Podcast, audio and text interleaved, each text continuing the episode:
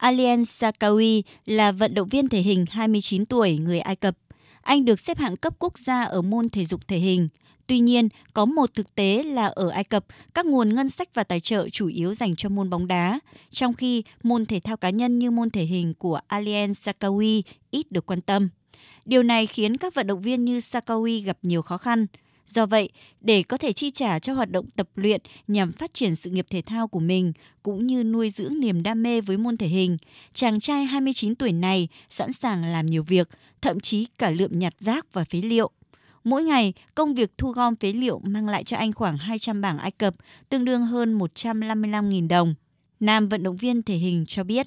I grew up and found myself working Tôi muốn theo nghiệp thể thao, do vậy tôi sẵn sàng làm bất cứ công việc gì để có thể thực hiện ước mơ của mình, kể cả công việc nhặt rác.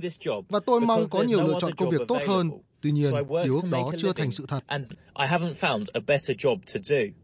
Dù cuộc sống vất vả như thế, nhưng với nỗ lực của bản thân, Alien Sakawi đã có được những thành công nhất định.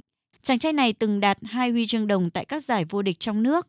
Alien Sakawi chia sẻ, anh luôn lấy Mamdou El vận động viên thể hình nổi tiếng ở Ai Cập, người đã giành được danh hiệu Mr. Olympia, cuộc thi tổ chức hàng năm bởi Liên đoàn Thể dục Thể hình Quốc tế vào năm 2020 và 2021 là cảm hứng tập luyện. Đó cũng là động lực để anh biến ước mơ thành hiện thực.